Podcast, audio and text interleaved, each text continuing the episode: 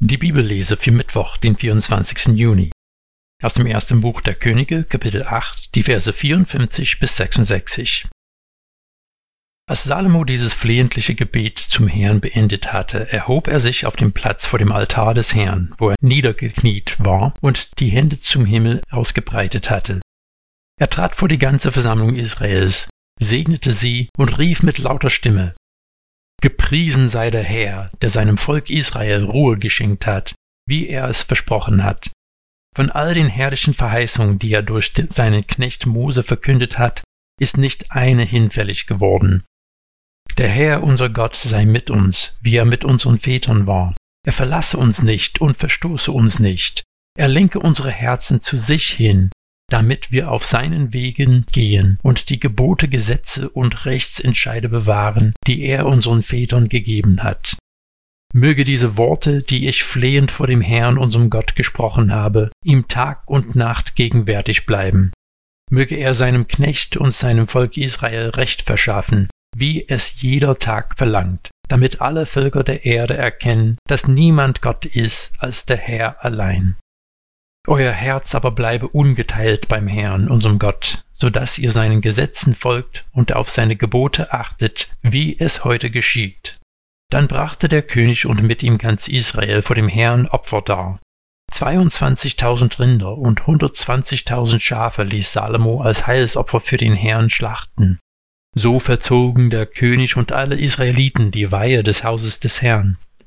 An jenem Tag weihte der König auch die Mitte des Hofes, der vor dem Haus des Herrn war, als er dort das Brandopfer, das Speiseopfer und die Fettstücke der Heilsopfer darbrachte.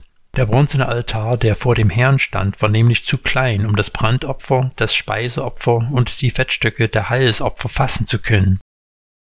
Salomo feierte damals mit ganz Israel, das von Lebo Hamat bis zum Grenzbach Ägyptens zu einer großen Versammlung vor dem Herrn, unserem Gott, erschienen war. Das Fest sieben Tage lang und nochmals sieben Tage, zusammen vierzehn Tage.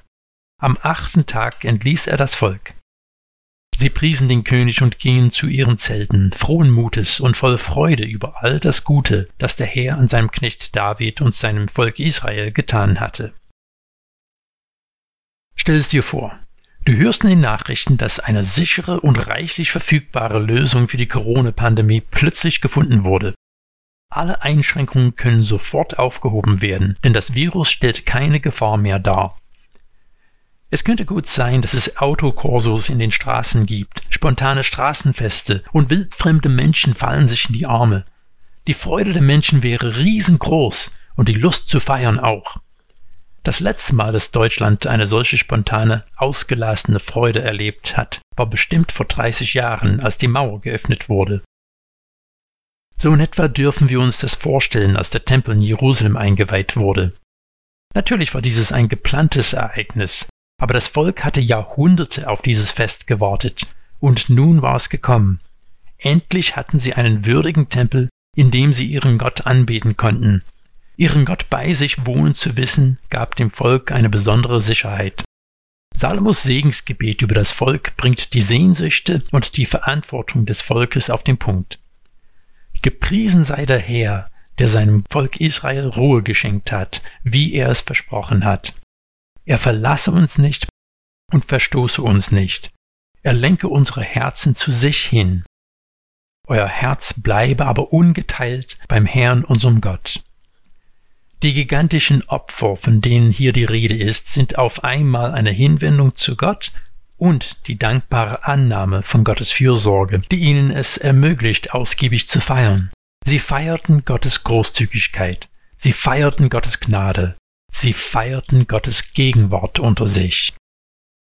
Es ist aber noch ein Text, den ich gern mit diesem Text in Verbindung bringen möchte. In Vers 65 wird uns gesagt, dass sie das Fest sieben Tage lang gefeiert haben und dann nochmal sieben Tage. Warum werden die sieben Tage betont? Es war damals üblich, dass ein Tempelweihfest sieben Tage lang gedauert hat. Aber wo hören wir auch von sieben Tagen? Natürlich in 1. Mose 1. Die Schöpfungsgeschichte hat viele Ähnlichkeiten mit antiken Tempelweihtexten. In den vorangehenden Kapiteln von Ersten Könige haben wir gelesen, wie Salomo den Tempel hat errichten lassen. In 1. Mose 1 haben wir guten Grund, den Text so zu verstehen, dass Gott sich selber einen Tempel errichtet hat. Unter den Heiden in der Antike war es auch üblich, wenn sie einen Tempel geweiht haben, war einer der letzten Schritte, dass sie ein Bild des Götzen in den Tempel installiert haben.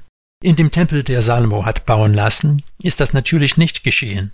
Aber was lesen wir in 1. Mose 1, 27? Gott erschuf den Menschen als sein Bild. Als Bild Gottes erschuf er ihn. Gott hat die gesamte Erde, ja den gesamten Kosmos als seinen Tempel errichtet und als krönender Abschluss von seiner Schöpfung hat er die Menschen als sein Abbild erschaffen, um die Schöpfung in seinem Auftrag zu verwalten. Wir haben uns allerdings nicht so gut gemacht mit diesem Auftrag. Wir haben uns gegen Gott versündigt.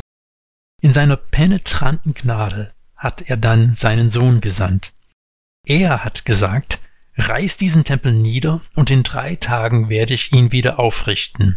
Damit sprach er von seinem eigenen Tod und Auferstehung. Und Paulus sagt uns, wisst ihr nicht, dass ihr Gottes Tempel seid und der Geist Gottes in euch wohnt? Salomo hat ein wunderschönes Haus gebaut. Aber Gott hatte schon vorher etwas noch viel Schöneres gebaut. Und er hatte einen Plan, der alles übersteigen würde, was Salomo sich hätte vorstellen können. Salomo hat in herrlicher Pracht gelebt, aber er hatte keinen Vorteil über uns. Denn Gottes herrliche Pracht wohnt in uns, wenn wir seine Gnade in seinem Sohn Jesus annehmen.